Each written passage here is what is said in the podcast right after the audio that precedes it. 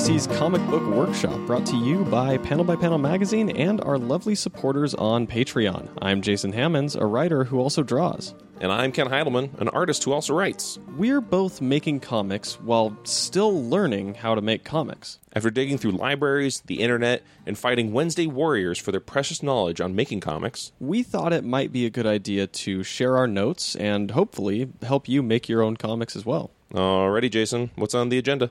Uh, today we have a Kickstarter double header. Kent, we have uh, in the first half, we'll be talking to Henry Barajas, a good friend of both of ours, about his uh, new comic on Kickstarter, La Voz de Mayo. Uh, this is a really cool comic about uh, the experiences of his grandfather, actually. Um, I don't want to say too much more for fear of screwing it up, and because Henry talks about it in this very interview, and he tells you exactly what you need to know. Uh, the biggest thing to know is that uh, you've only got a few days left to back his Kickstarter. It ends on October 3rd. Uh, thankfully, it's already fully funded, but uh, if you want to get your hands on this uh, on this pie, you better get in quick.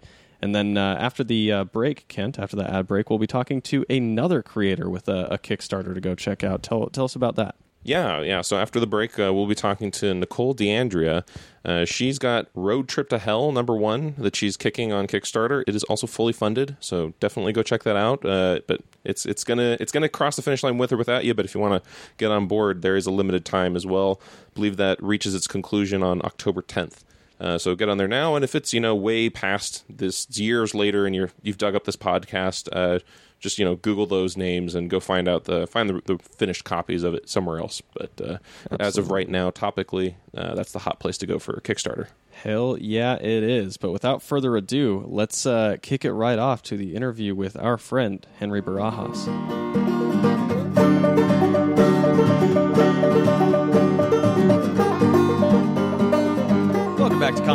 Workshop. I am Jason Hammonds, and here, as always, with my co-host Kent Heidelman. Hey, hey, We are at Long Beach Comic Con with Mr. Henry Barajas. Yo, what's up? That's me. He's the director of operations at Top Cow. yes, I am. That is my job that I do Monday through Friday. Monday through Friday, and then on the nights and weekends, he's working on his own comics. Yes, I get to uh, make my own comic books, and I get to write for sci-fi.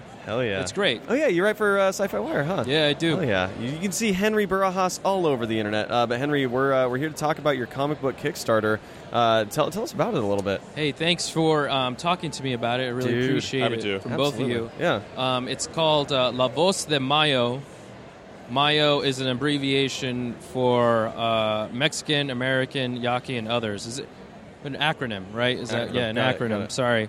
Um, so it's about my great grandfather's political activism in the early 1970s. Oh, interesting. He helped the Yaqui uh, tribe become recognized dur- during the uh, Carter administration, the Uh-huh. late 1970s, but in the early 1970s, late 1960s, he helped start Mayo and uh, help them get uh, sidewalks and plumbing and electricity installed into their area that they didn't have, just normal, basic human Super- needs. Yeah. like, And um, while that was happening, the city of Tucson wanted to uh, displace 12,000 families, which was basically through the reservation to make room for the uh, Interstate 10, which wow, if you, you could take the I-10 through the entire country, yeah. I think all the way to Florida from Oh.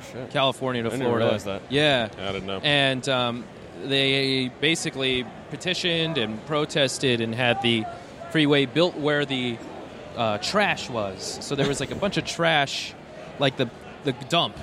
Jesus. Yeah. And back then, a lot of the poor folks, like Yeah. Native Americans and kind of um, poor families, would go to the trash and get wood and boxes to use for their homes to build. Yeah. Yeah, so um, that's what he did, and unfortunately, none of this is documented in the tribe's history and city of Tucson history, which probably something the t- city wants to ignore. Of course. Uh, which I don't blame them. And I have all this stuff I can prove. Of course, some of it is dramatized, Yeah. as I wasn't Yeah. there. Um, so I'm really excited to tell my great grandfather's story and share it to the world. Yeah, yeah. That makes sense. Yeah. So what when you're obviously this is a story that's very close to you. When you're outlining and kind of like you know figuring out the full arc for this story, uh, how, how do you go about that process with something that is so you know based on reality and close to, to home and stuff like that? Yeah. Well, it was it wasn't meant without resistance. My family, um, the you know my uh, my mom's uncles and aunts, and you know everyone that knows my great grandfather feels very um, kind of upset about how he was treated, how he wasn't recognized. Of course, my great grandfather did not want recognition at all in the neighborhood. They were going to name a, a park after him, but he said no. Uh, he was in World War II. He was a sniper. He fought in Okinawa. He was awarded a Purple Heart, but he refused the Purple Heart. Uh, So Wow. he was just someone who historically never wanted credit. He Yeah. just thought, I guess, he never really, we never got to really talk about it uh, before he died, about why he didn't accept. Uh, you know, I did ask him, why didn't you get more recognition? He said, because it was the right thing to do. And um, it wasn't enough for me, but it's what I got. Yeah, yeah. Yeah.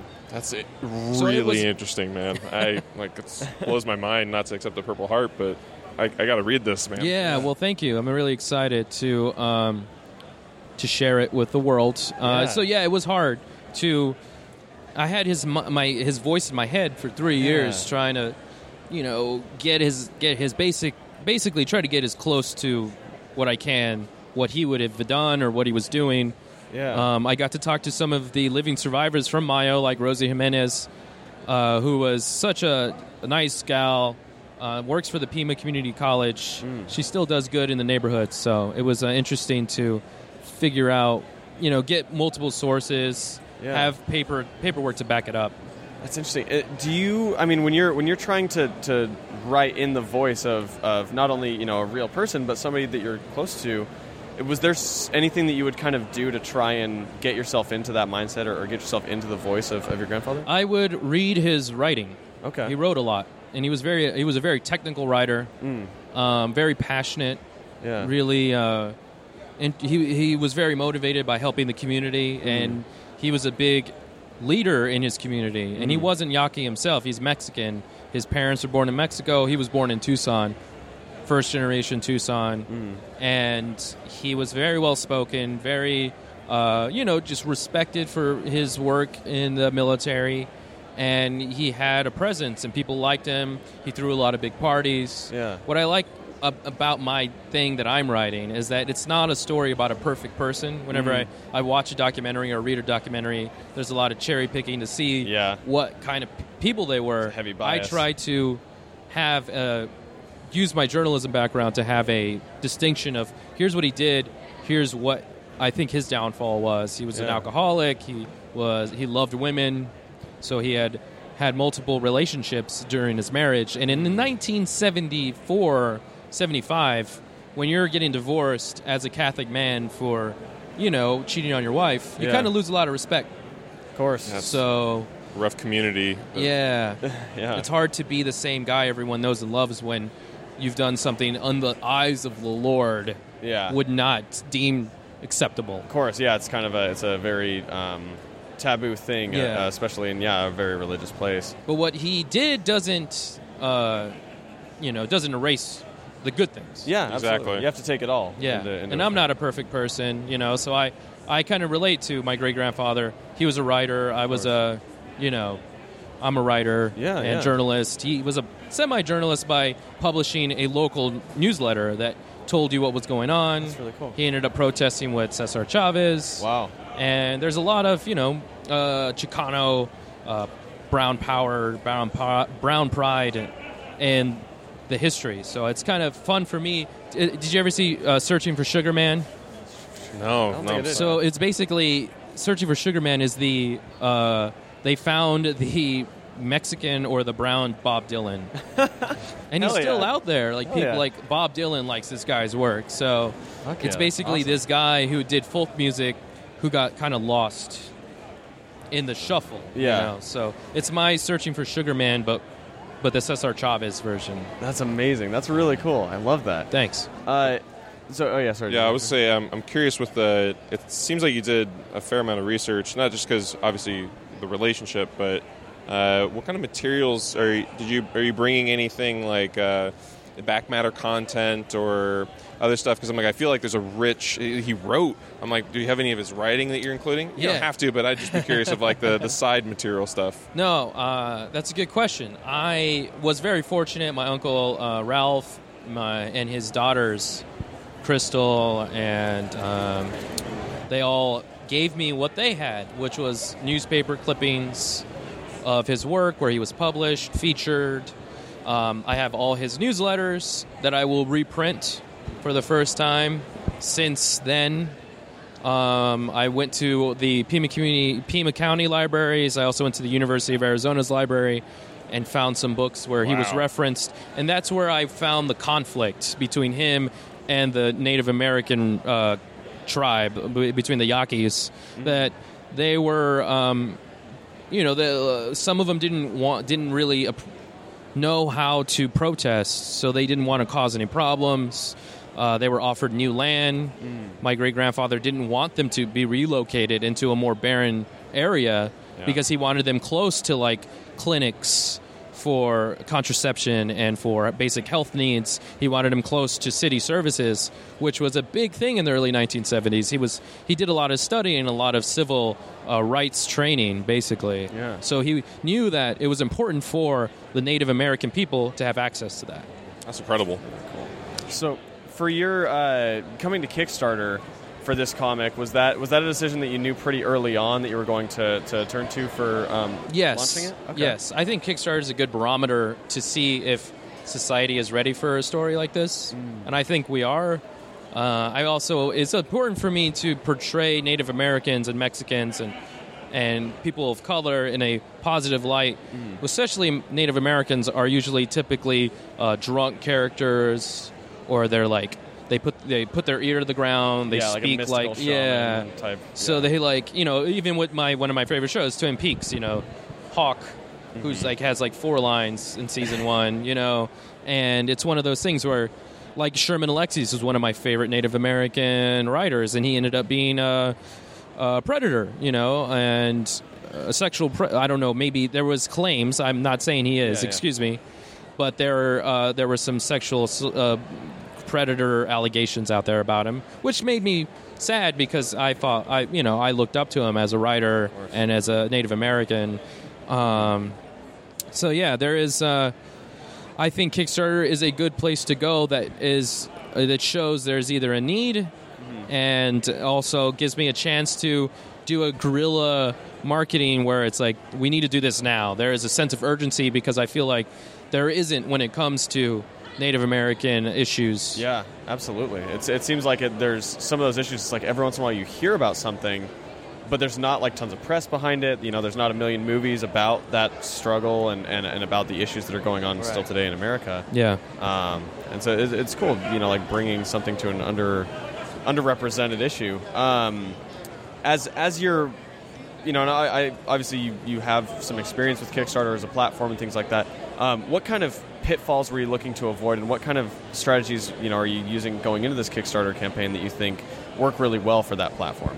Um, well, I used to write for Comics Beat, and I did a lot of interviews for um, Heidi MacDonald, and I saw a lot of people get into shipping issues. A lot of people were, you know, there's the Kickstarter taxes, the, the excuse me, Kickstarter and Amazon processing fees. Yeah. There's also taxes. So those are two, um, three things that I'm trying to keep in line. You know, I'm going to be using first class shipping to ship the comics. Uh, so that's going to be that's going to drive the price way down. You know, Yeah. there's USPS. It's about seven to eight dollars to ship a comic, Yeah. but it's but it, it's a little it, it's more protected. I for me, I think comics should be read, not coveted in a plastic sleeve for the rest of its Agreed.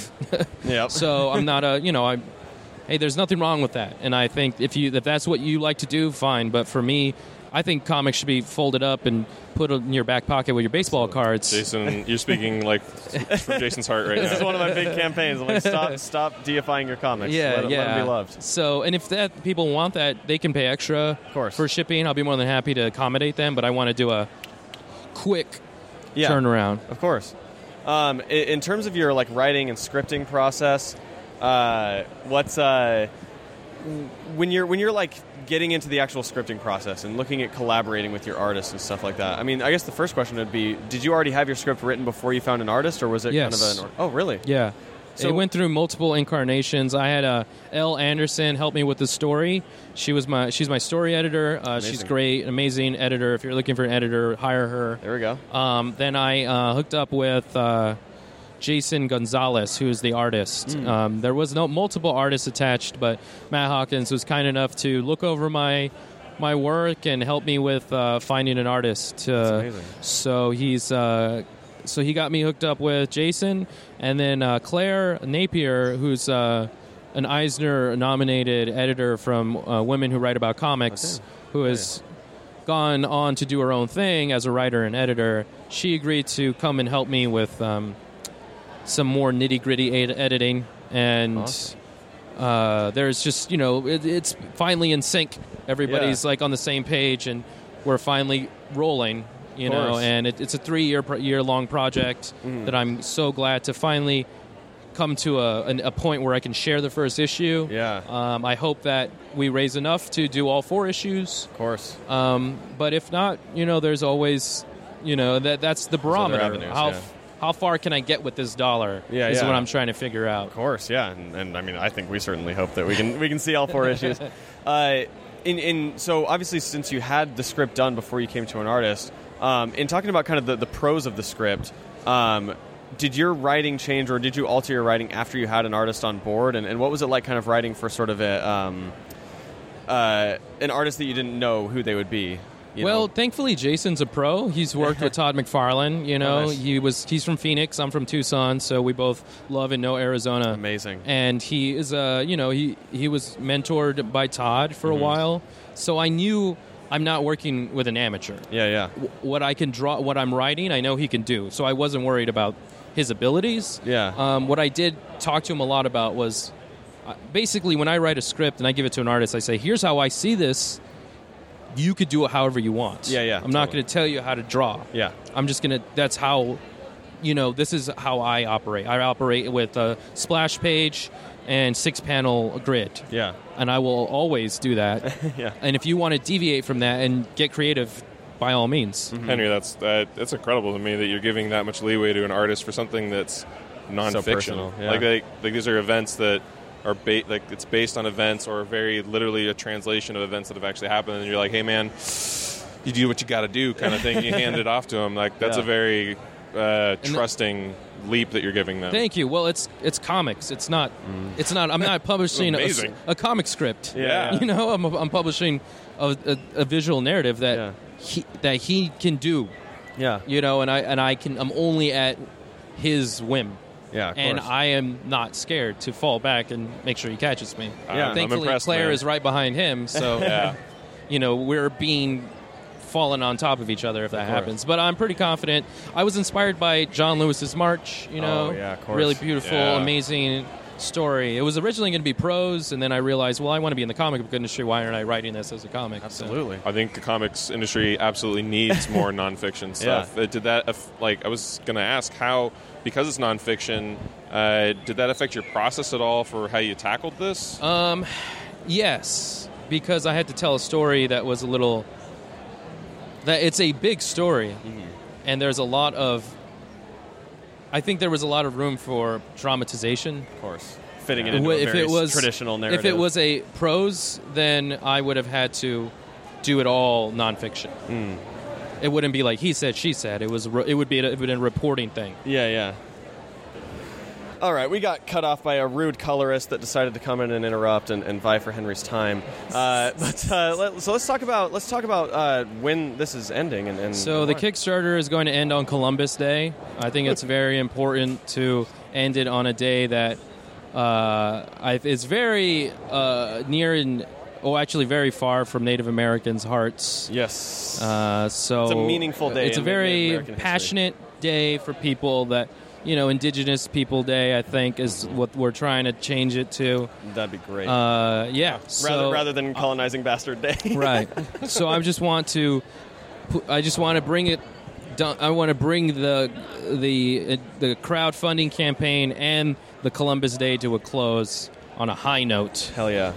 So it's important dude. for me to do that. Be amazing.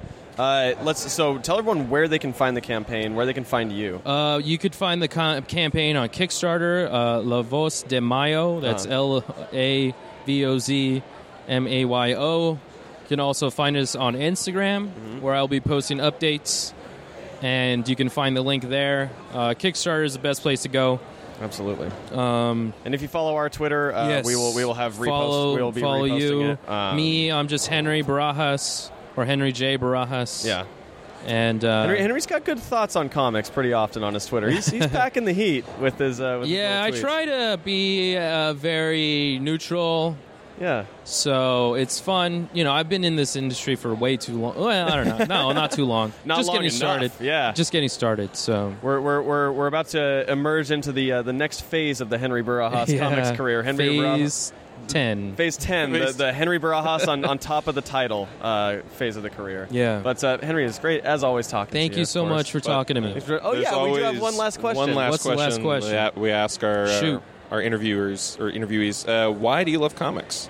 Why do I love comics? Well, comic books for me growing up was a pl- wa- it, I saw Madman and I saw a character that I could identify with, Mm-hmm. Mike and Laura Allred's character, uh, who had a scar on his face, and it was just uh, there was just so much imagination, Mm. and I just fell in love with the medium. I fell in love with the storytelling dynamic. Uh, the characters never ended. You know, Yeah. they can go on forever. I just love that I always had these things in my life as long as I want them to be. Of course. Uh, they taught me how to read. They've given me some of the best friends in my life.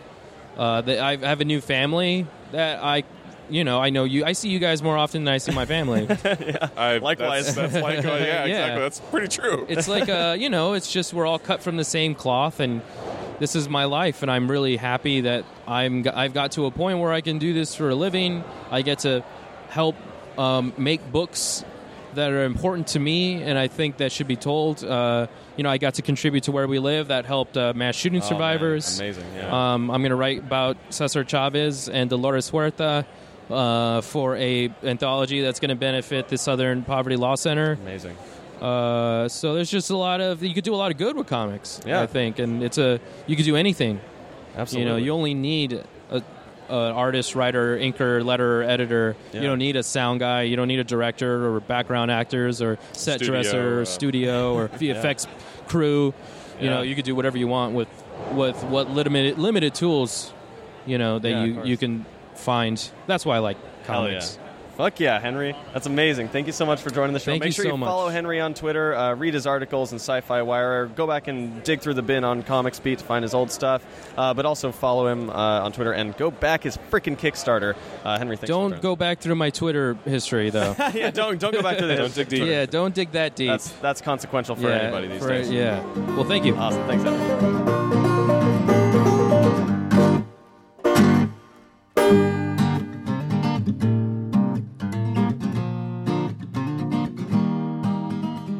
Welcome back, welcome back. Thank you so much to Henry Barajas for uh, taking out the time to talk to us uh, for this interview. Of course, make sure you go and back his Kickstarter, La Voz de Mayo. Uh, you can find it on his Twitter at Henry Barajas. Uh, you can find it, I, I'm sure, if you just even search Henry Barajas on Google, or if you search La Voz de Mayo, or if you go into the show notes on this episode, uh, you will find an easy way to get to it. Um, it is a really beautiful looking comic, and I can't wait to get my hands on it. Uh, but without further ado, Kent, let's uh, let's let's let's pay the bills here. Let's read some ads. Let's throw some dollar bills our own way. well, the first dollar bill to come our way here, the the the first backer, the first uh, the first sponsor to talk about is of course the big one. It's Panel by Panel magazine. You've you've probably heard of them before, Kent. Absolutely, yeah. They've uh, they do stuff all the time uh, with uh, you know them comics and and things. I don't know. You you write in there. You should tell them about it. I do write in there every once in a while. Uh, I've had I've had a few features. I interview people in panel by panel uh, fairly regularly. Um, every once in a while, I'll do like a little a little essay or so, and, and other things like that. But uh, you don't want to hear from me. I mean, you've already you've already heard a lot from me on this podcast. Um, the people you do want to hear that from, though, are all over uh, in these uh, in these issues of panel by panel. They are creators with comics that you know, comics that you've read. Uh, you know, you'll you'll find you know one of the most recent episodes was a full deep dive. Uh, uh, uh, dissection of the New World by Aleš Kot and Tradd Moore. Uh, you've also seen features on uh, the Incredible Hulk. You've seen features on uh, Maxwell's Demons. Um, it's it's creators dissecting the craft of comics, and uh, I think there's no better place to get insight from the people who make your favorite comics than in Panel by Panel magazine. So make sure that you go check it out. It's panelxpanel.com, uh, and you can uh, pick up your first issue for the low, low price of two dollars and fifty cents. Kent Eisner nominated. Eisner, Eisner nominated Panel by Panel magazine. Don't you ever freaking forget it because I won't let you, and Kent won't let you either. whenever I forget it. uh, Kent, what, what's what's the next uh, little ad here? What you got for us? I'm gonna go flip through this script, and we've got uh, my comic, Scariest in Screamforth. I made a free comic that you can read online right now, right this second. You can go to scariestinScreamforth.com. It's a young adult series. It's a spooky mystery story where three kid monsters in a monster town try to solve a mystery. If you like comics, you're probably gonna like it. It's it's written for pretty much any audience. If you know how to read, go read my comic. It's free. Hell yeah. Um, and uh, really quickly, I want to tell you about the other podcast on our network, uh, or one of the other podcasts on the network, at least. It is the Could Savage, we call it our sister show? our sister show. Uh, it shares one host out of three. Uh, it's uh, it's the it's the Savage Land podcast. Uh, host it, it, it normally comes out every week, but uh, lately it's been a little more inconsistent, but nonetheless entertaining. Kent, uh, it's a uh, a conversation with me and two of my best friends about comics, movies, TV shows, books, video games, all the stuff we love. It's just like hanging out with your friends and and uh, catching up on the stuff you missed and and hearing the good recommendations for the things that uh, that you want to you want to know about. Um, every once in a while, we'll also feature uh, interviews. They're a little bit more, a little bit more casual. Oh, I just burped in the middle of the ad read. Uh, a little bit more casual, a little bit more laid Our back. stock than- just fell twenty points. um, they're they're just they're they're the kind of they're the kind of laid back interviews that are a little bit of a change of pace from these uh, workshop interviews. We we tend to focus on craft here in Comic Book Workshop, and uh, in Savage Land we focus on a lot of the other things. You know, the the lives of the people that uh, are making your favorite comics, and uh, you know the the fans' perspective on a lot of things. And so it, it tends to to stir it up a little bit more. Um, if you want to check out the uh, latest interview we had, it was a two parter with uh, Bryan Edward Hill uh, the writer of uh, Detective Comics, Batman and the Outsiders, uh, Postal, uh, Killmonger. Uh, he's Michael Cray. He's got tons and tons of comics uh, to his name. So make sure you go check it out. You can go to savagelandpodcast.com uh, to check out more. Can't tell them about our Patreon. Alrighty, so if you really like supporting our show, there one of the best ways is to go to our Patreon, patreon.com forward slash TMBC Workshop. Hell yeah. And it's uh, there's lots of options on there to, on to support different tiers, different dollar amounts. You can throw some schmeckles our way, Mm-hmm. as Jason likes to say, and I like saying it too. um, you can uh, you have your name uh, read off by us at the end of the episode. Yeah. Uh, there's you can have drawings done by us. Uh, Jason is actually becoming quite the artist, and it's making me uncomfortable. Uh, it's, he's, he's cutting out of my territory, and I don't like it. Uh, he's getting good. Uh, so yeah, there's options to get uh, drawings from us every month, original drawings. Uh, OG. and yeah, there's there's other tiers as well. So go check them out at our Patreon, and it that goes directly to us and helping fund this podcast, getting us to conventions, helping us upgrade our equipment.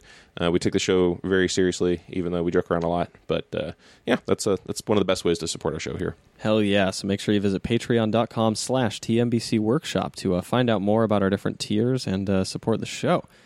And uh, the last thing we want to mention is that uh, if you would like your comic advertised on this show, make sure you send us a 30 second clip or less uh, to uh, uh, letters at tmbcworkshop.com.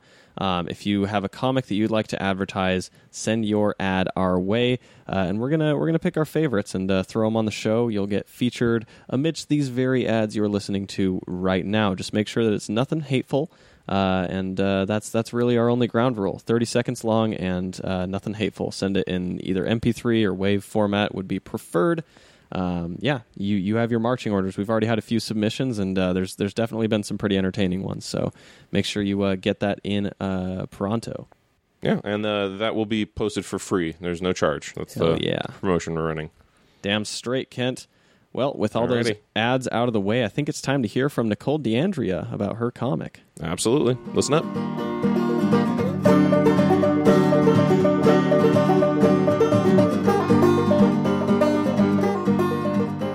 Everybody, welcome back. This is Kent Heidelman, and today I've got an interview with Nicole DeAndrea. Nicole, welcome to the show. Hi, it's nice to be here. Awesome, awesome. Well, we really appreciate you coming on the show today. Uh, you are a creator, and you've got a comic that you are putting on a Kickstarter called Road Trip to Hell. But before we get into that and talking about Kickstarter, talking about Road Trip to Hell, I wanted to get into a little bit of background on you and your uh, position here in comics and your comics professional yourself. Tell us a little bit about yourself. Uh, well, I'm currently the submissions editor and the marketing director for Action Lab Entertainment. I've been working for them for a little over three years now. I started out as an intern while I was in college, and I basically do a little bit of everything for them. I help edit some of their books. I co-write a few of the books. Um, and I'm responsible for helping with ads and the marketing and uh, figuring out what new books we're going to get uh, down the line. That's amazing. It sounds like you wear a ton of hats there. Yeah, definitely. I enjoy it a lot. Uh, it seems to me that uh, before we get into everything else, it, the more you know about the the industry, and I mean specifics, uh, as doing other jobs, I feel like it helps you do all jobs better. Would you agree with that? Oh, definitely. It really does. Yeah. Uh, were you when you came on to Action Lab initially? Were you uh, you're doing the internship, but when you got into this new role, were those things that you were already kind of getting a handle on as an intern? Was it like one specific thing you were supposed to be getting hired onto, or how did you get to all those different hats? It just kind of came with the job.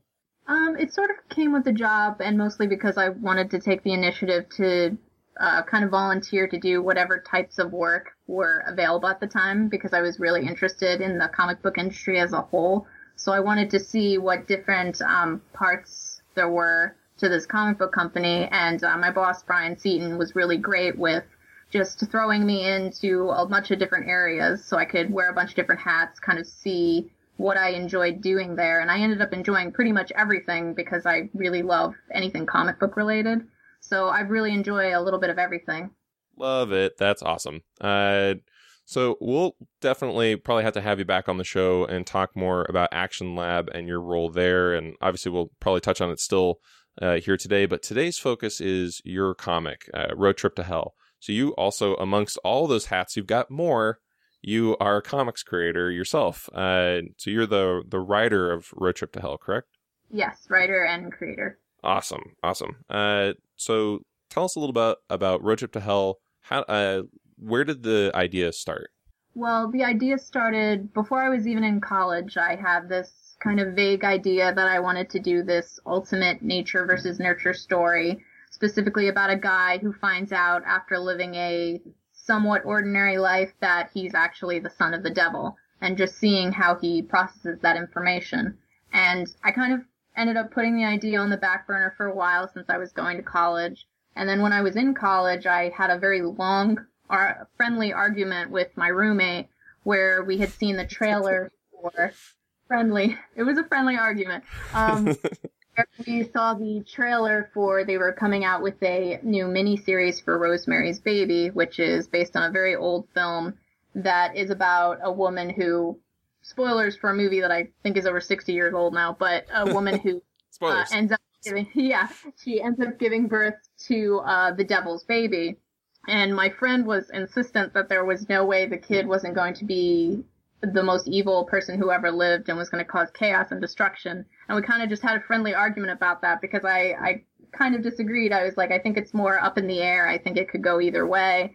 And I, that kind of propelled me into wanting to write the comic book series because I wanted to really see through writing it what ultimate decision he would come down on. Because when you find out more about this character, you see that he has basically almost like the world in his hands and he can choose whether he wants to make it a much worse place or make it a, a great place. And he's kind of struggling with that. Wow. Uh, it it seems like uh, honestly it's one of my favorite concepts that I've heard in a, in a while. Uh, it just it's it's a perfect elevator pitch and it it just grabs you and the uh, I, I got I got very lucky. You gave me a, a, preview copy before the interview, and I got to read it, and I, I loved it. I loved what I saw. The art's amazing. The story's great. The characters are, are really fun and diverse, and just there's lots going on there. Lots of meat. Thank you. I really appreciate that you enjoyed it. Yeah, yeah. Uh, I hope everyone else enjoys it as well. So, uh, for the comic, uh, you were you you start so you started uh, this discussion with your friend. Did you start writing it then, or was it more just like writing like an outline? How long did it take to get to like a, a finished script level? It took a while. I believe I had that conversation with her, I want to say, when we were in sophomore year. And I worked on it on and off while I was in college because, I mean, in addition to my classes, I had a part time job in college. I had a lot of stuff going on. So I would work on it occasionally. And I had only a couple pages scripted out. I started with scripting the first issue just to see where it would go. And I ended up looking more at it when I was in my senior year of college because at that point I was interning with Action Lab. I was learning a lot more about the industry and feeling more um, comfortable in the comic book industry. And I had actually started a class. It was a class I was required to take for my senior year where it was a writing course where we had to do a big project that would take um, the entire course length to do.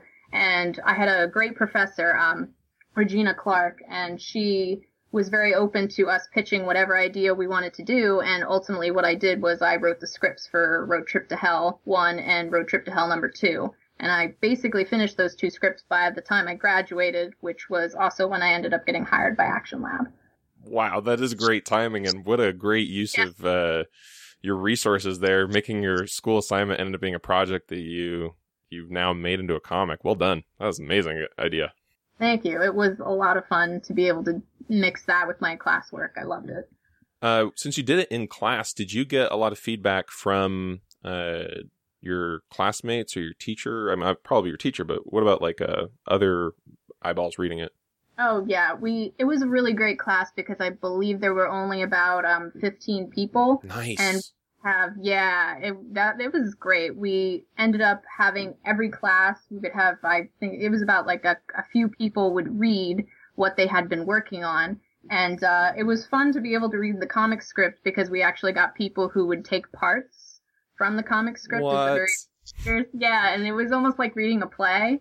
And people were like really really positive and receptive to it. And i got uh, a lot of really good feedback too that i think really helped make those issues what they are. And I, I think those are really great. And I just got so much great feedback from all the students, my professor. It was great. I, I don't think many people are as lucky as you to have a, a cast for things. Yeah, I was really lucky. I really was. It was a great experience. It was probably my favorite class that I had. Mine too, and I didn't even go to it. I'm like, that's amazing. So much fun. Uh, very cool. Uh, so you uh been working on the comic obviously for a while now. Uh, when did you start bringing in a creative team, and what like led you to those decisions on finding them, all that stuff? Uh, well, it was a bit a while after that because after I graduated, I started working for Action Lab. I put my focus more into that than in the scripts. That's so they smart. ended up sitting there job. for a while. Yeah, so I ended up doing that. But it was a while after that. I remember I um I actually got to do a uh, a comic script reading uh with someone for part of a Kickstarter. My boss actually at Action Lab, he had uh, apparently he'd backed a Kickstarter, and one of the rewards he got was that you could have a, a Skype call with the creator, and they'd go over one of your comic scripts with you. So he actually gave that to me because he Whoa. thought I could.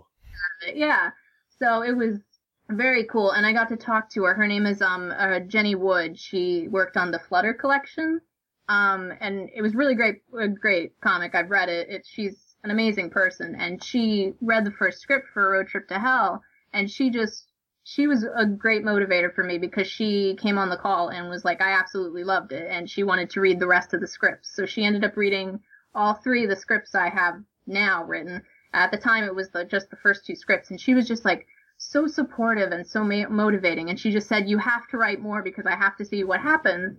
So that ended up really motivating me. Like I really wanted to finish it for her at that point because she was like so excited. And she's like, "Well, I have to see how the, the first story arc ends." So I ended up, I think I ended up getting really just inspired by all that. And I think I ended up writing the script for the third issue.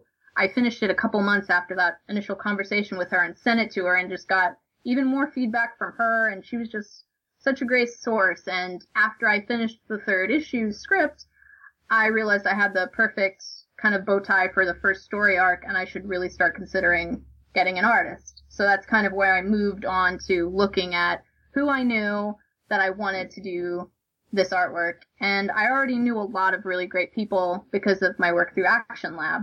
So I looked at some of the people's art I saw and I knew, I knew when I first saw, uh, Marco's artwork, he's done art on, uh, a series like Vampblade, which is the series I looked at at the time. I knew when I saw his artwork, I absolutely loved it and I would want to work with him someday. And I kind of just realized that today was the day, like this was the perfect style. I wanted one day, one day, today, today, that, Uh, that day. That's so it fun. was it was just so perfect because he has this great way of he can do such amazing action scenes but the one thing i really love about his art is the emotions he puts on characters faces. They have like this cartoony quality about them but it really shows brings out their emotions. And i just think it works so well for a story. And that just was perfect for that. And then from there i went on to like um the colorist joaquin who I'd seen his work on Medicine, which is another Action Lab title that I just, I remember I liked the art, but I was just really blown away with the whole color palette and I tried to imagine what it would look like over Marco's art. And when I got the first color samples back from him, I just thought it was a perfect fit. So, Uh, yeah, I, I couldn't agree more. Uh, Marco and Joaquin, both amazing choices. I, I when I or heard like the name of the comic, I was like, oh, that sounds really cool. And then when I, I saw it, I'm like, okay, this is like legitimately immediately the art looks outstanding, and that's for me first and foremost. I think pretty much anybody when you're looking at comics, you're you're looking at the art uh, as your first hook and like the idea behind it uh, and it's it's a great Marco just absolutely just destroyed it, and he does absolutely. He said it right on the he- uh, nailed on the head. Is uh, the emotions and the um, like the emoting of the characters. Like it's very stylized, but it's also realistic. It's that perfect middle ground that's ripe for comics. So it's it's fantastic. And then Joaquin's colors are it's, it's just perfect, perfect match.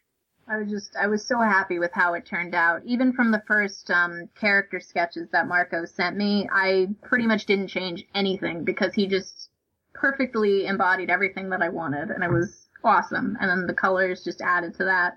And even with like going on to like I had the logo design by um, Brandt, and he just he the the logo I think fit perfectly with the cover. And then of course I have to talk about Justin Justin Birch because he I've done a lot of work with him in the past at Action Lab. I've worked with him. He's a great letterer who he letters so many things. It's insane. He does so much hard work and it just I mean it's really showed. I know he he like got nominated for an Ringo award because of all the great lettering he's Wow. doing. Yeah, so I I knew right away that he was definitely the letterer I wanted. So he did a great job too. And just everything came together so well. Uh, yeah, it's it. I was I was honestly was very shocked uh, when I read it. I'm like, this is like so pro. Like I, it, it's immediately like you could see this uh, anywhere, any shelf you you want to pick it up and and give it a read. And it's it's uh your your your whole team and you obviously very much included nailed it. So I am excited to read more and I want more too. I'm definitely in the same uh, same boat. I'm like, give me more pages, give me more comic. I need more. I need to see the ending. I, I'm so hooked in these characters. I'm invested. Let's do this. So much fun. Uh, I mean, yeah. Uh, so you got the creative team. You're you're all set to go. When did Kickstarter come to the picture? Where where did you see that uh, happening? Was it right after you got it done? You're like, oh, what's next? Or did you have that already kind of in the back of your head before you'd even assembled your creative team? It had always been in the back of my head because, I mean, another thing I do in addition to my Action Lab work is I also uh, write for a website called Comic Frontline. How many And- hats do you wear? Uh, quite a few, quite a few. it's a tower. it. I like to keep busy. I might be a little bit of a workaholic, but I like to keep busy. um, but um, I write for a website, Comic Frontline, uh, comic book related articles, and I have a series of articles that I do, which are interviews with Kickstarter creators, written interviews that um, I do through email. And I I just I started that when I was in college too because I I was just hearing about Kickstarter. I was trying to find a series of articles I could do for Comic Frontline, and I was like, well, I'd be interested to hear more about this. I don't know a lot about this at the time. So I've talked to so many people. I've done so many interviews at this point. I'm actually, uh, not to go too much into it, but I'm trying to get it turned into like a book that I could put on Kindle or something like that with like a bunch of interviews with Kickstarter creators and things like that. So I'd buy I it. knew how, yeah, thank you. But I, I knew how important Kickstarter was in the comic book industry. I could see it really doing things, and I could really see one of my projects on there. So when it came time to choose what I wanted to do with Road Trip to Hell, that was always kind of at the forefront of my mind. Well, you've uh, successfully also managed to answer my next question, which was what kind of research you did for like it sounds like you did so much research ahead of time that you didn't even know was research. That's amazing. Yeah, it it was a lot. I mean, I talked to a lot of creators who had a lot of success with Kickstarter, a lot of creators who didn't have as much success, so I could kind of get an idea from both of them about what worked and what didn't work. And I mean, I'll sometimes listen to like the uh, what is it, the ComixLaunch podcast and other podcasts like that that tell you things about Kickstarter and give you tips. And uh, I'm still like a dorky student. I'll take notes as I listen to the podcasts about things that I think are important and stuff like that. So I've just had I I really like to research very heavily whatever I'm doing. So that was really important to me. Uh, absolutely. And I did absolutely. I, I definitely want to talk about Kickstarter today. So when we're already we're now there. Uh, off the top of your head, just from the cuff, what's like a number one tip you can recommend to do uh, for your Kickstarter campaign for comics? And it could be way before you even start your campaign. Uh, any what what do you got?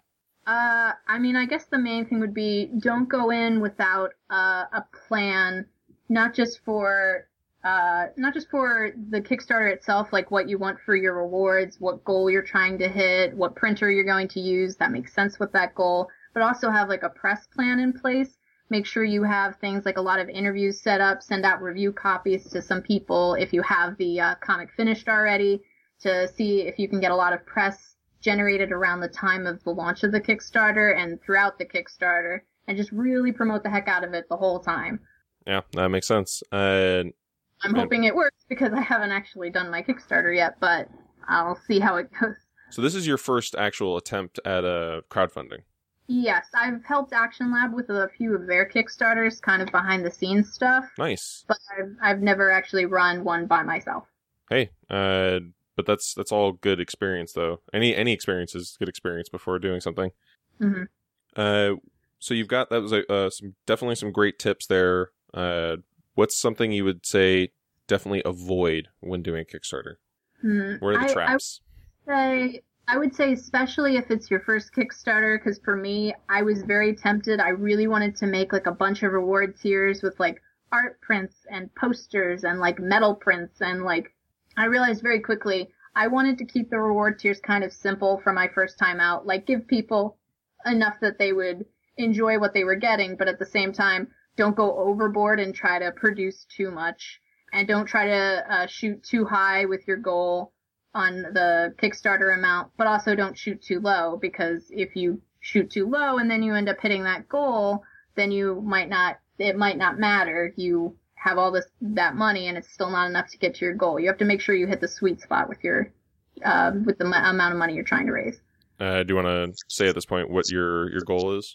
Yeah, I can. I I set it at about a two thousand dollar goal, um, which might seem kind of low, but it's mostly pretty much the the whole goal is to get it for printing and also just sending it out to people who are backing it because the actual comic is done. I've already paid the whole creative team out of my own pocket, so that is all done. So I don't need the money for that. But then anything I raise in addition to that $2,000 is going to be going directly towards the creative team for the next couple issues. So anything extra we raise would be very important. Uh, uh, honestly, when I saw your your two thousand dollar goal, I was like, "Ooh, I think that's a great goal," and I I agree too. It's low because you see these campaigns that go like, "Oh, we did oh, fifty thousand dollars, we did a hundred thousand dollars," and you're like, "Oh my god, wow, that much, huh?" Uh, but Yeah. I think that two thousand is like you you actually do want to get this into print, and you, if you do a goal that's like thirty thousand and you get to twenty five thousand, and that's where the the campaign ends, you don't get any of it. It's all gone. Mhm. So you, Yeah. you want it to go it's like what's the minimum to get us across the finish line at an appropriate level and that's in my head that was the exact number that i was going to have for my campaign eventually if i do one is Hmm. 2000 so i was like okay cool i'm glad i'm not the only one that's nice you're doing it that's good that's good uh, i think it's a great choice uh, so for your your tiers you said you're going to keep them simple, and I, I got to take a peek at them, and I agree they're very digestible, and I think that's insanely important because also it's there's only so like the attention span nowadays. Everyone rants about it being short, but it is. Uh, mm-hmm. You had a very very simple breakdown, and I I liked it. What's your uh, what's your bread and butter tier? What's your what's the tier you're driving? Everyone you think like is your going to be your most popular one? Hmm. I mean, I think the two most popular ones are probably going to be the tier where you just get a digital copy of the issue because that's a good way to get your first taste of the issue. I think that one will be popular. And then for people who are interested in also getting the physical rewards, the the tier right after that, which includes not only a digital copy but also the physical copy.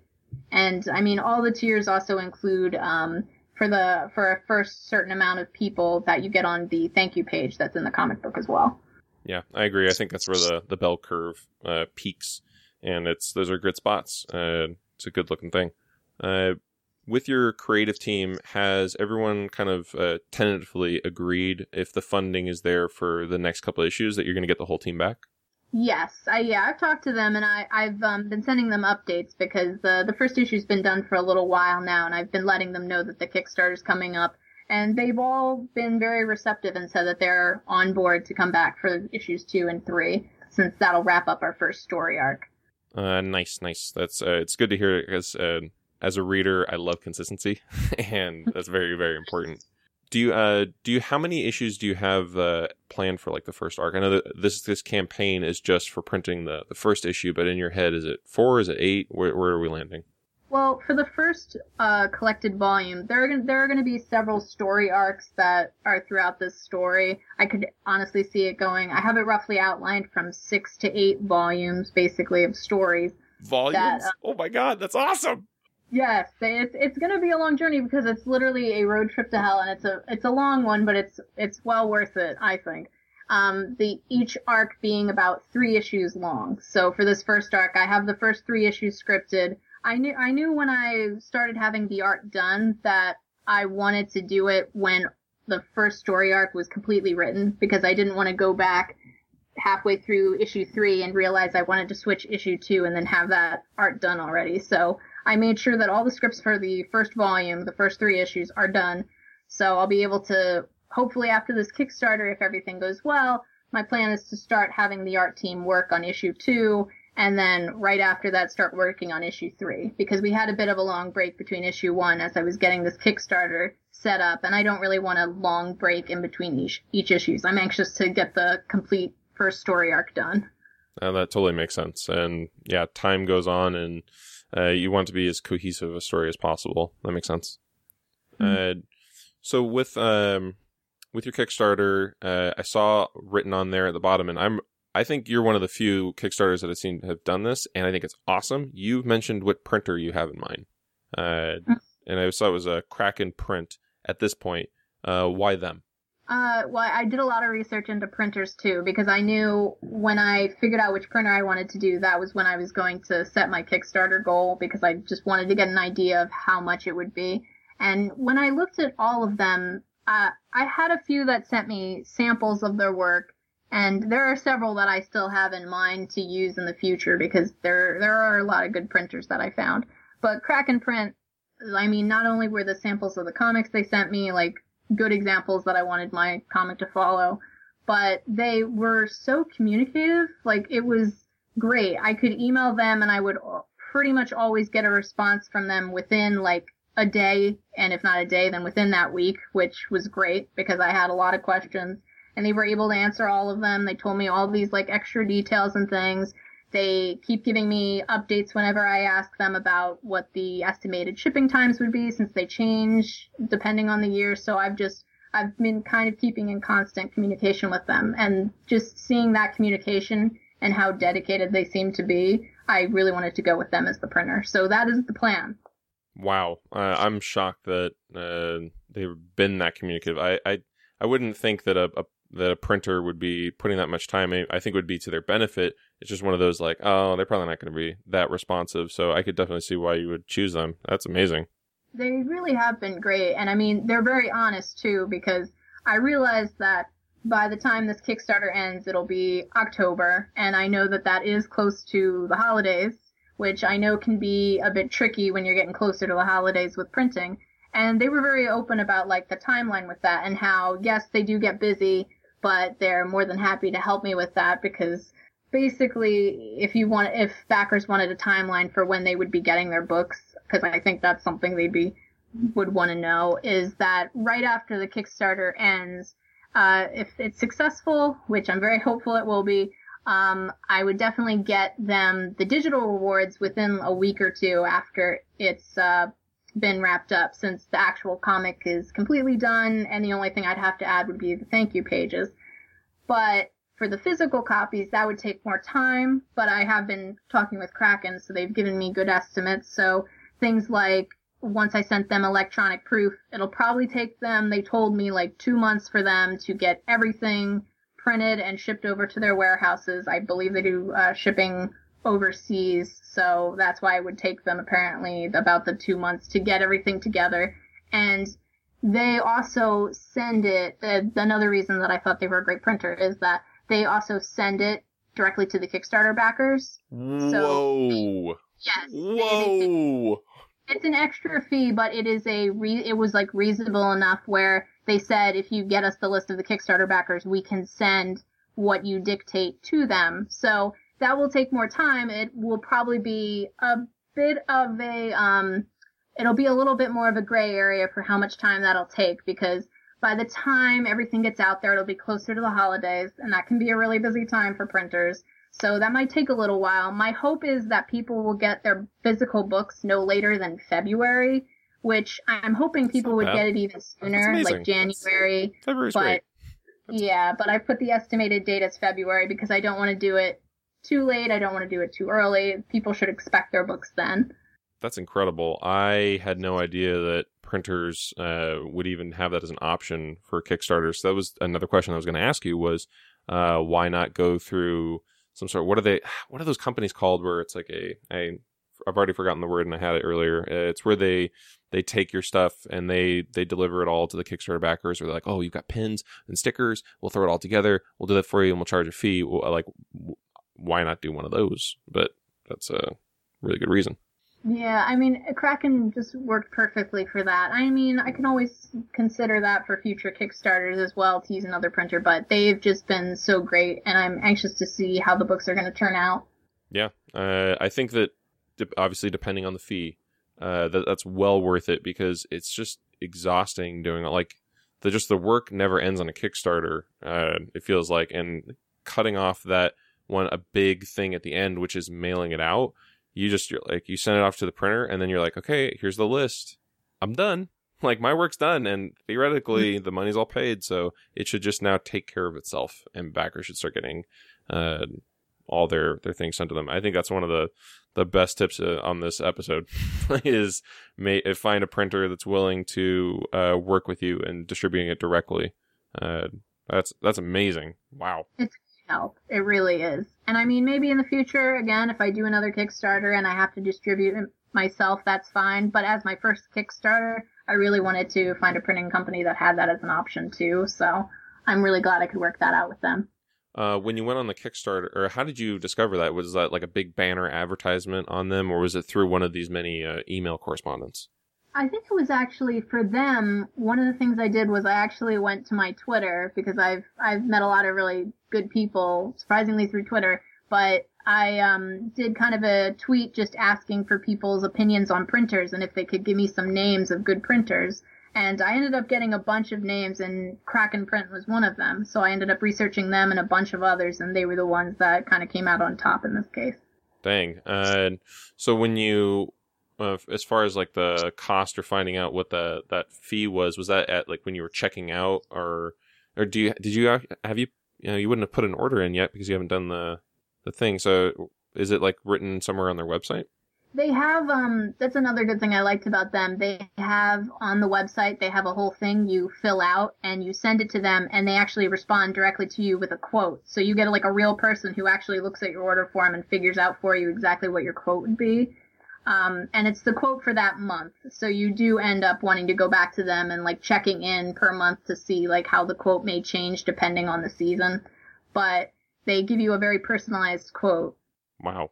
I I'm shocked. This is a honestly, I'm, getting uh, more pumped to maybe do a Kickstarter myself someday Uh because this is this is something. Uh, there's so many stresses and so many things to worry about because you're doing so much work. I mean, you're you've you're kind of used to wearing all those hats, but for other people, that's mm-hmm. that's a it, it's amazing how like the I think I, I was listening to someone else talk about like Kickstarter, and it's like in a Kickstarter, it isn't done until your backers get their uh, get the product.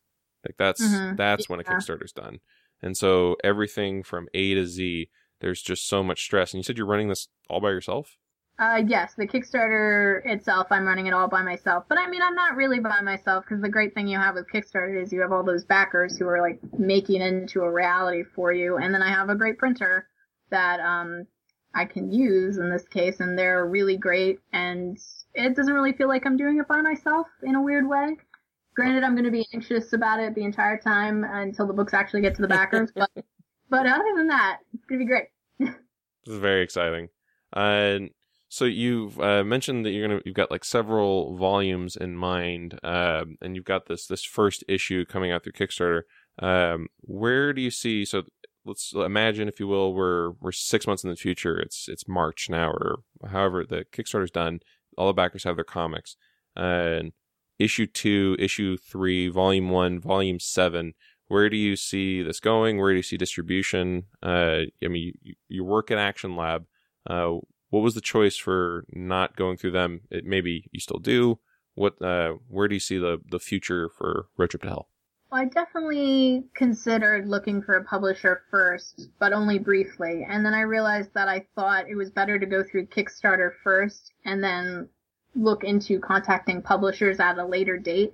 I felt like this was the best way to make sure backers and just people in general could get the book earlier. I know a lot of publishers Uh, Action Lab in particular, they wait to solicit books until they're 100% complete. So in my case, I would wait until my first story arc was 100% complete to start soliciting them, which can be months out. So I knew it would take a while to get everything done and out to people. And I wanted to do this as a way to give back early to people and just hopefully enter into the Kickstarter community and share something with people earlier and it's not like I don't have plans in the future to look at publishers. I know Action Lab is definitely pretty much top of my list because, you know, I've worked with them so long. I know how they operate.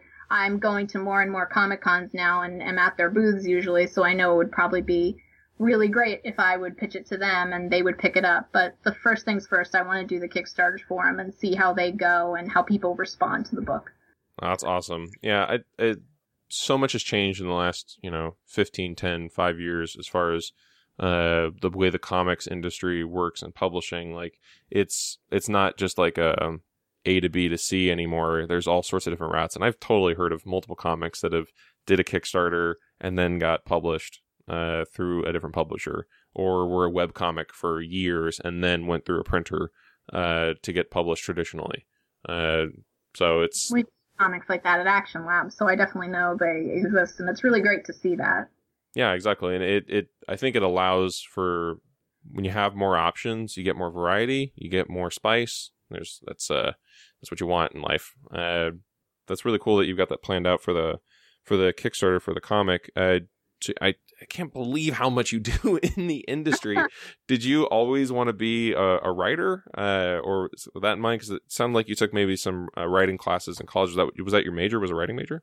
Uh, I was a communications major, and my school they had concentrations you could pick for communications, so I did a writing concentration. Very cool. That's uh, that's awesome.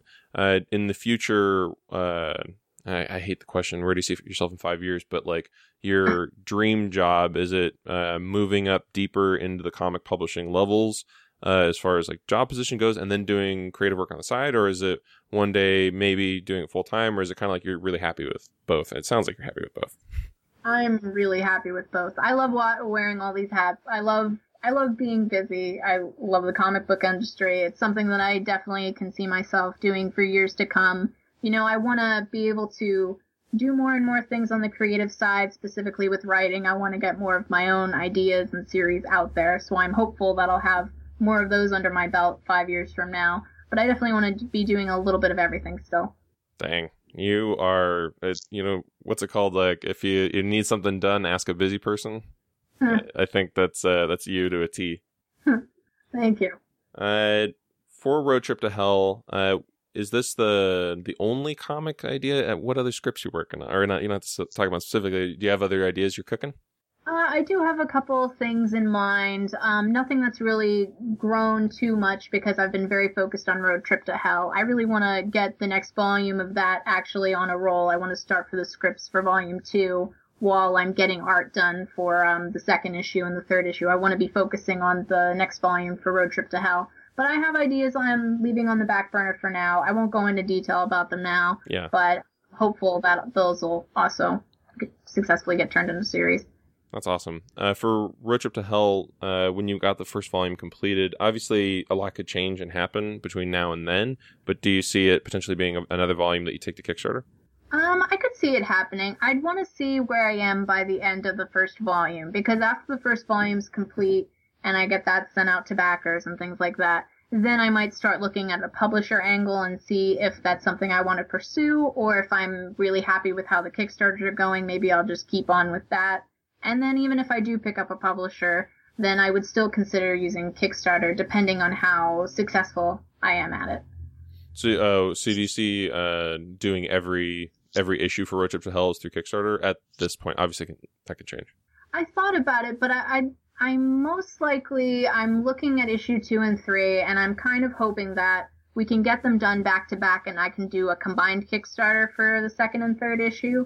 But I'm gonna see how the schedule turns out for that, how long it takes us to get number two done, and if it's been a while, I don't want to keep people waiting for the second issue, so I might do the Kickstarter for the second issue while we work on the third one. I'm gonna see how it goes. Fantastic. Um, I mean, that's pretty much it for my questions as far as like the the Kickstarter goes. Uh, where uh, anything else that you wanted to touch on for the Kickstarter? Uh, let me think. Um, I mean, I'm. I guess I should just say that it does start on Monday. My plan is to start it probably um, late morning, early afternoon time. It's going to be running for that month, so it'll be from September 10th to October 10th for a full month. Um, I'll actually be during that time. I'll be at a few comic book conventions. I'll be working with Action Lab, so I'll be at the Action Lab booth, but I'll be at the Baltimore Comic Con and the New York Comic Con. So if you want to come over and browse Action Lab stuff, we're always happy to see you. And then I would be happy to answer if I'm if I'm not with a customer or anything like that. I'd be happy to answer any questions anyone has about Road Trip to Hell. Awesome. That is so cool. Uh, so now we're uh, we're wrapping up here. Where can the the good people find you and the Kickstarter? What's the what's the URL and all that stuff? Well, I know um, I have my own personal website. I'll be posting the link there, and I'll also be posting the link on all my social media too. Um, my website is uh, comicmaven.com. Uh, that's kind of the moniker I've taken on over the years because it's my Twitter, it's my I have a Facebook page, I have a bunch of just different social media linked to that, and all that stuff will be will have the link, and you can find it on Kickstarter if you look up Road Trip to Hell. Awesome. Uh, it sounds like we've got that all set. Uh, the last question we always ask our guests before they head out is, "Why do you love comics?" Oh God, I could answer that so many ways. Um, I guess I love comics because there really is something out there for everyone, and I'm someone who ha- who can enjoy pretty much any genre for any age range. Like I can enjoy an all ages comedy, or I can enjoy a really mature dark horror story, and I know that with comics, I'll always be able to find that, and there are just so many good stories out there that I just love to read. So it's a no brainer for me that I love comics. Perfect. I love it.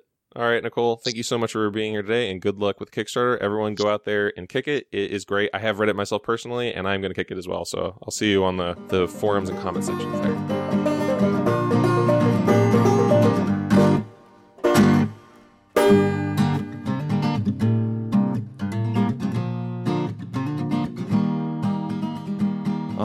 Thank you so much to uh, both Nicole D'Andria and to Henry Barajas. Make sure you go and back both of their Kickstarters. Uh, if you uh, if you want to check out uh, Nicole D'Andria's Twitter, which has all of her Kickstarter information and everything, it's at comic underscore Maven. Uh, so go and support her book Road Trip to Hell. Um, and uh, again, thank you to Henry Barajas. Make sure you go and support his comic as well, La Voz de Mayo. Um, our Yeah, recommended. I got a chance to. I want to jump in here. I got a chance to read the first issue of Road Trip to Hell uh, for the interview, and oh my god, if I didn't say it enough during the interview, I love it. It's really, really exciting, and I can't re- wait to read the rest of the story arc and see if it continues with a couple of volumes. So, uh, super pumped! You should definitely read it. Hell yeah. Um, the recommended resource of the week is uh, John Truby's The Anatomy of Story. Uh, this is one of my favorite uh, books on writing. Uh, it really kind of dives into just, I mean, generally, it's just the the the, the process, the the you know structure, the uh, shape that story always takes. It, it, it talks about um, things like the top 10 mistakes that writers make about story, uh, the five best and worst questions about screenwriting, um, how the uh, the 22 step approach that John Truby outlines is different from the typical three act structure, um, and and generally more helpful to writers. Um, it also uh, brings in things like the five unique story elements of blockbuster films and the five best techniques of character and plot. Um, it's a really in depth and insightful book. It tends to focus on. Um, on films, you know, on, on major motion pictures, but it also yeah, so it's uh, not comics as much. It, it doesn't touch on comics as much, but I think that uh, most of the lessons here can easily be applied to comics because uh, it's really it's not so much about screenplays as it is about story, right? Um, it uses Yeah. films as a way to analyze story, but it's not necessarily about specifically writing for film. It's just about how story works in general. Um, and he, he also uses uh, examples from like regular novels and, and things like that. And so it's not exclusively you know based in film, um, but it's it's really a, a phenomenal book, uh, and I think that it'll help anybody learning to wanting to get their writing uh, to a higher level. Wow, sounds really good. Uh, the title one more time and the author. It is the Anatomy of Story by John Truby. All right, uh, I like the recommendation. Hell yeah! Uh, so the for the music for our show, we'd like to big thank you to Sean Rosner who plays us in and out. And uh, you can check out his album "Burn Away, Defy the Night" or his Instagram rosner.art.music. Hell And then, yeah, uh, Sean think we Rosner. a- We, we we appreciate you more than you could ever know. Definitely, Uh, you make us sound really professional. Oh yeah, Uh, we've got a new iTunes review, don't we? we do have a new iTunes review. Kent, why don't you go ahead and uh, read that out for us? Oh, okay. Uh, we'll do the honors. All right, we've got this. I'm going to butcher this name from Sriggy. That sound good? Sriggy. Why not? And uh, yep, it's titled "Good Stuff," and it's a five star review. So big thank you for uh, yeah. So uh, discovered your podcast while searching Clip Studio. I like what you're doing, and I'm looking forward to growing as a creator with you guys. Yep. Thank you so much, Striggy. Uh, really, really appreciate it. And if you have uh, anyone else that has a review that you want to do on iTunes or any of the other major platforms that we can find a review, we will read it off as long as it's not crazy or hateful. Uh, Absolutely. it'd, be cra- it'd be crazy. It'd be crazy. It's fine. Yeah, and if, if you ever want to shout yourself out in that review, feel free to. So if, if you've you know got something to plug, feel free to throw it in the review. Just you know make sure you're actually uh, being honest in in reviewing our show, and uh, make sure you've actually listened to an episode. We're not. I guess if they're if they're hearing this, they've listened to episodes. So ha, Prob- catch twenty It's, it's likely that they've heard an episode by this point. Problem solved. I was like, yeah, that's a good. Yeah, Jason, that is a really good point. They better listen to an episode before they review us because I want it to be on. Oh, you're right. Yeah, they probably would. yeah, yeah. If they're if they're hearing this, they they already heard it. um, we'd like to thank our supporter on Patreon, Melody Mew. Thank you so much for your support, Melody. And if you'd like to join Melody in uh, the credits at the end of the show, feel free to go to uh, Patreon.com/slash TMBC Workshop, and you'll see the tier, the minimum tier that will get your name at the la- at the end of the show. Kent, where can the people find you on social media? On social media, you can find me at Kent Heidelman. Uh, my main one is Instagram, so check me out there. I've got drawings and stuff, all sorts of cool, fun little things. Uh, Jason, where can the good people find you? Uh, you can find me on Instagram at a white kid, and that's where you'll find uh, my my ever uh, expanding journey as an artist. Uh, I've been lately sharing a bunch of uh, uh, pieces from my sketchbook. I, I filled up an entire sketchbook in the last month, and so I've been just kind of slowly posting some of my favorites from that book. Uh, and, and kind of the things that I'm working on, and just generally sharing my thoughts on art in general and, and the areas that I'm trying to grow. So that's that's been fun. Um, if you'd like to see my thoughts on everything else uh, and the things that I'm looking at in the world, then you can check out my Twitter. It's at that might be cool, like the uh, the network on which this podcast is hosted. Um, Kent, we already heard why Henry and Nicole love comics, so you might be asking yourself, how how are we going to end this show? What's what are we going to do? I was here? asking myself that. Well- I know, I know how they love comics, but who else loves comics? Yeah, well, today we're we're we're we're gonna uh, we're gonna ask someone new, someone we haven't interviewed on this show before. Uh, today, we are going to ask Tom King why he loves comics. So, Tom, why do you love comics? Uh, my name is Tom King. I don't like comics. They're for fucking nerds.